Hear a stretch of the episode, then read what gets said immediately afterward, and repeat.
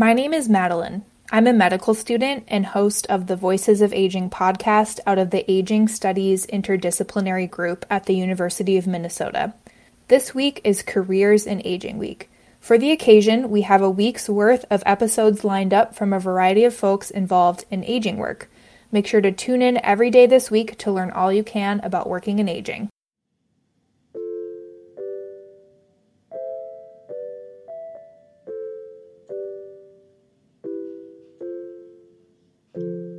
Welcome to Voices of Aging, where you learn more about aging through experts. We are ASIC, the Aging Studies Interdisciplinary Group at the University of Minnesota. Every episode, we invite people working in a variety of different fields related to aging and hear their stories. Tune in, either you're considering a career in aging, or want to learn more about aging fields, or simply want to listen to a stimulating conversation, you will find something you like. Find Voices of Aging on the iHeartRadio, Apple Podcasts, or wherever you get your podcast.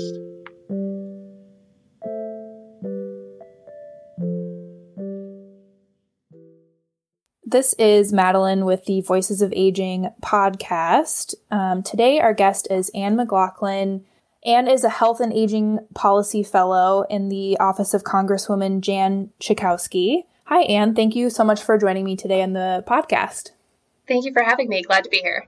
And I do have to say, based on what I looked up on your LinkedIn profile, you have a very um, fascinating background. So I'm excited to get into that. Uh, but firstly, perhaps we could start with you introducing yourself to our audience. Tell us about what you're currently doing, working on as it pertains to aging. Absolutely. As you mentioned, I am a health and aging policy fellow. So I'm in a year long fellowship designed to take people who are interested in aging and work in the aging field or have done graduate studies in the aging field and introduces them to the policy side of aging issues. And it's a intensive orientation period where you get to meet and have seminars and different discussions with people in the executive branch, of the federal government, in Congress, and then with different advocacy groups and other organizations involved at the state level as well. And during that fellowship, you work for about nine months somewhere either in the executive branch with an advocacy group, sometimes at the state level or in Congress. And you're actually working on aging specific policy. So you're using your area of expertise and also learning from others in this field to create better aging policy. Wonderful. So I'm currently working on policy at the congressional level, and I'm writing a bill right now, and also working on getting some other bills for the Congresswoman related to aging through Congress. Wow, that's fantastic. Um, could you maybe tell us about one of those bills, just a couple details surrounding it? Absolutely. So, one of the bills that um, we're working on getting passed right now is called the Access Bill. Um, provides grant money for HRSA for telehealth purposes for nursing homes. And it's specific to the coronavirus epidemic, or excuse me, pandemic. And what it does is it it addresses the issue that a lot of nursing homes don't necessarily have the broadband they need for telehealth services or televisitation, and also do not necessarily have iPads for residents to use. There might be one or two, but not enough for all the residents they have. So this is a grant program through HRSA to address that issue. Yeah, that isn't necessarily something I um, would have thought of um, as an area of need, but that makes perfect sense, and I'm glad that that's being addressed.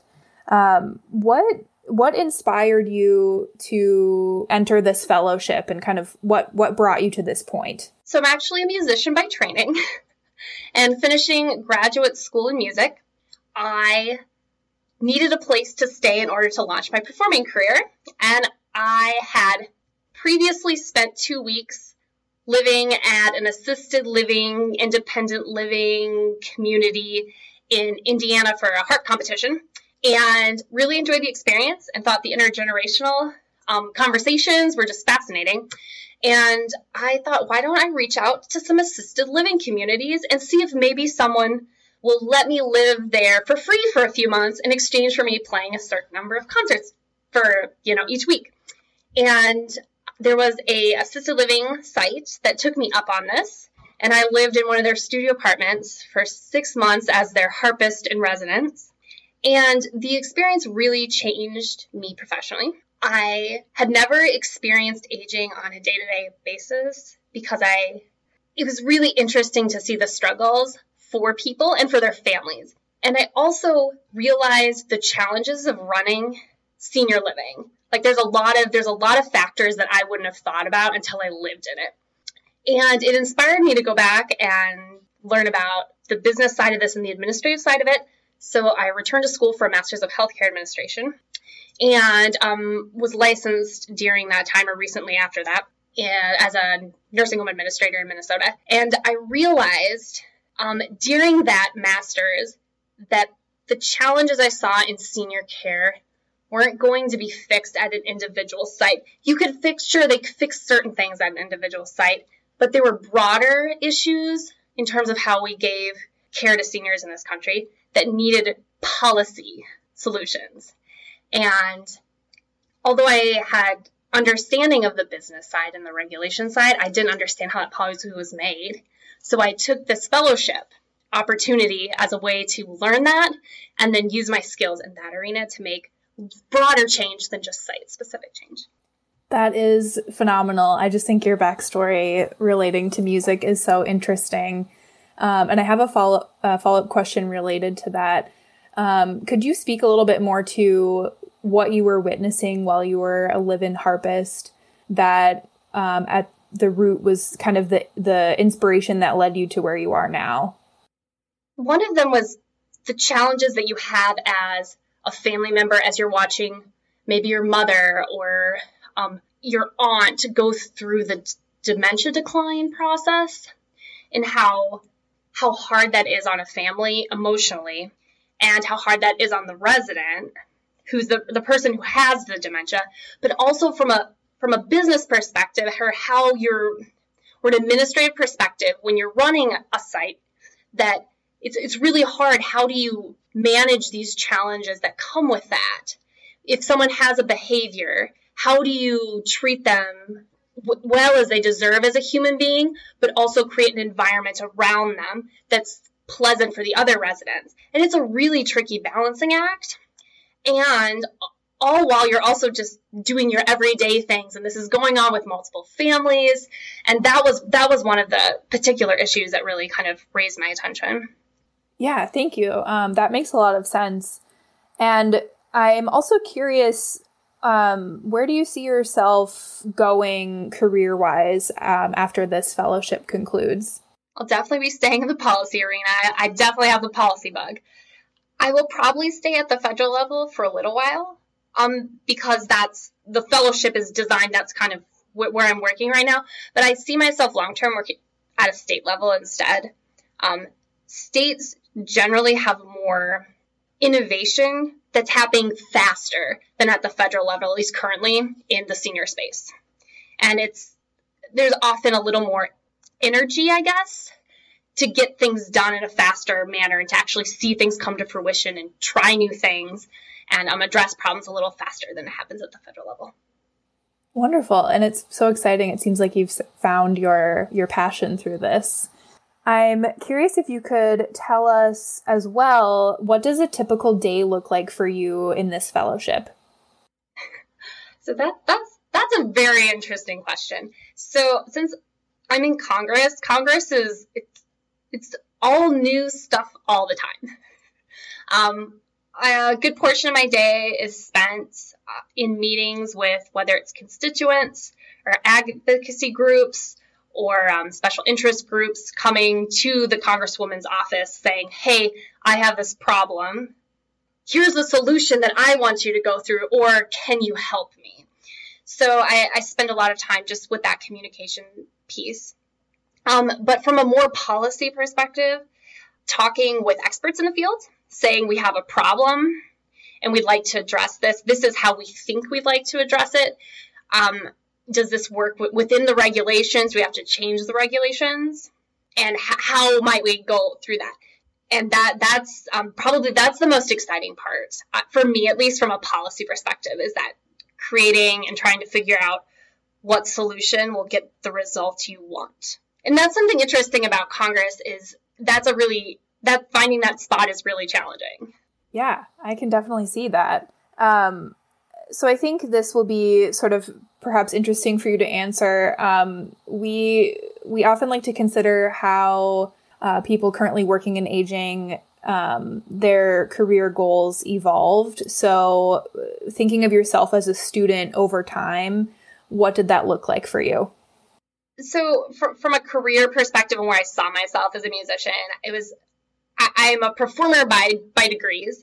So I was my goals were always play concertos with symphonies or go on tour and have a one woman show and that sort of thing. And it was um, very performance focused, touring focused. And then when I had this moment of reflection, when I was living in this assisted living site, um, I realized how much I like to be around other people and how beautiful it is to have a be in a position where you can see positive things you do have positive effects on other people.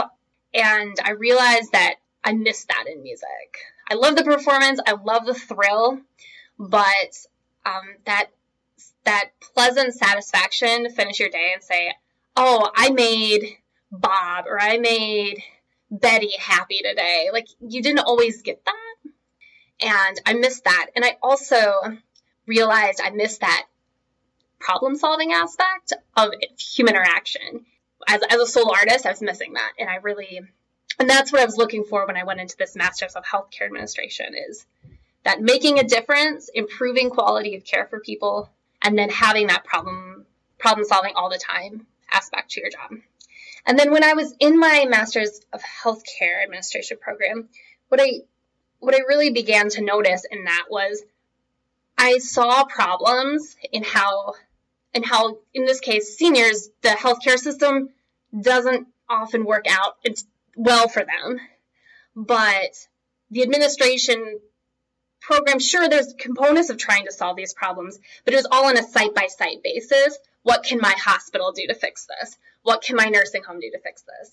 And I saw matching issues across organizations. I was like, wow, if we put in a policy that could fix that problem across all those organizations at once and we don't have to have this patchwork of everyone trying um, to do the do their best with the situation whatever it would be.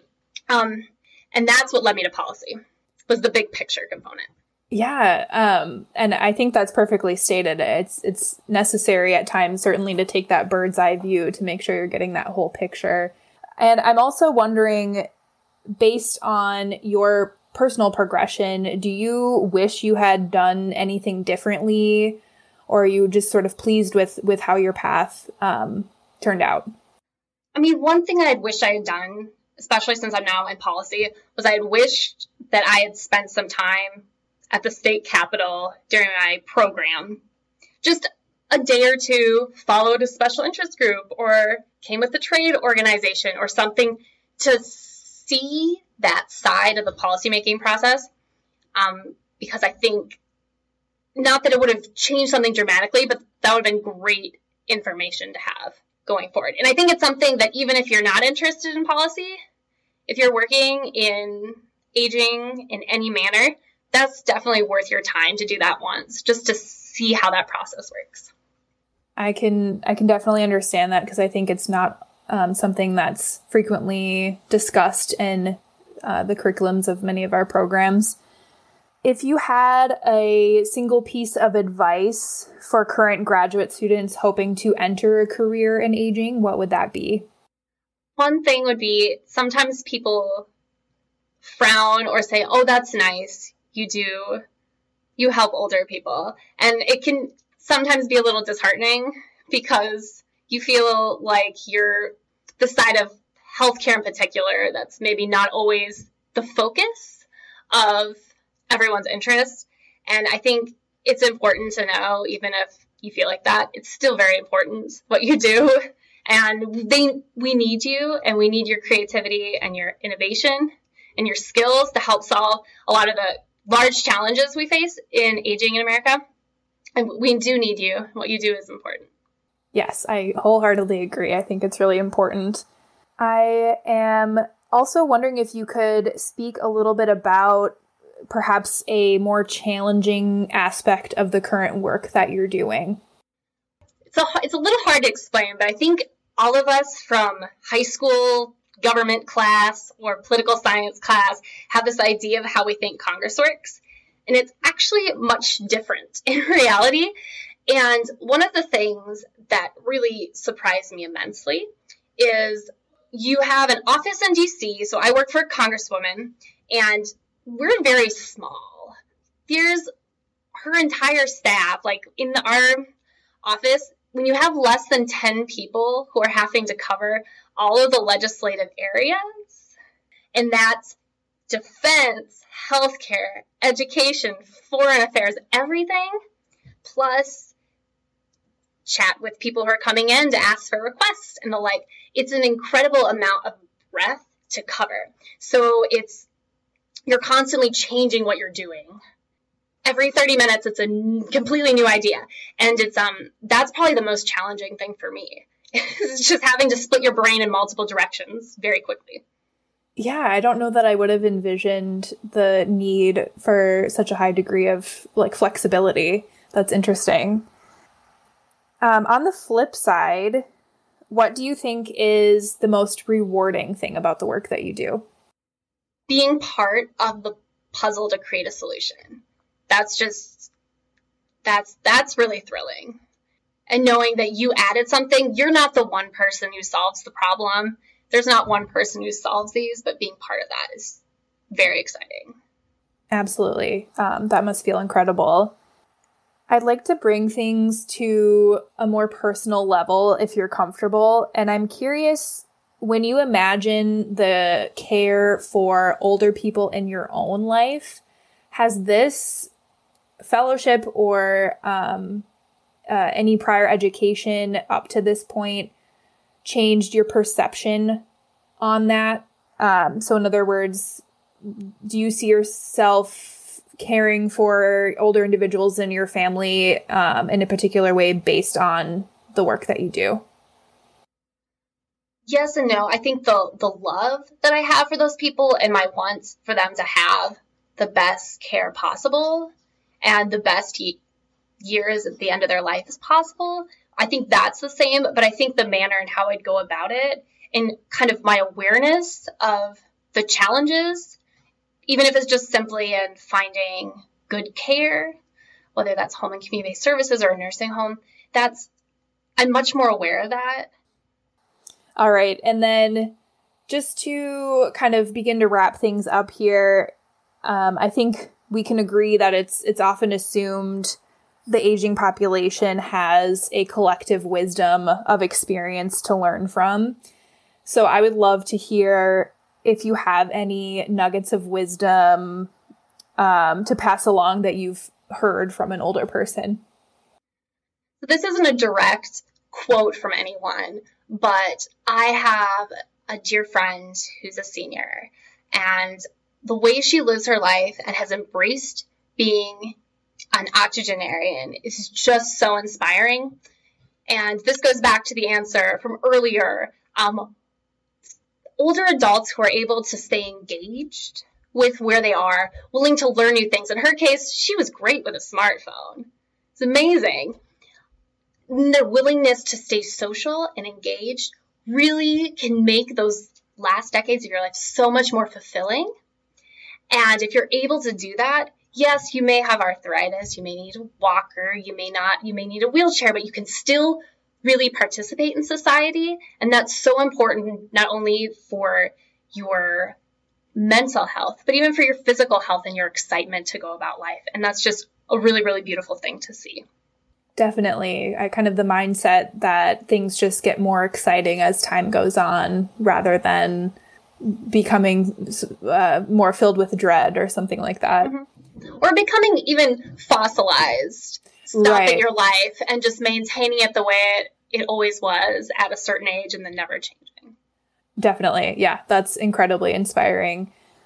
Um, well, I think that wraps up all of the questions that I have for you. Um, I've really enjoyed our conversation today.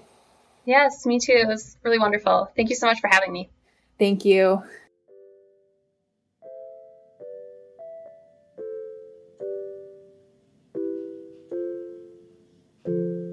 This podcast is brought to you by ASIC, the Aging Studies Interdisciplinary Group at the University of Minnesota. We are a collaborative networking group for students studying aging across the university. Stay tuned for the next episodes of Voices of Aging, where you learn more about aging through experts.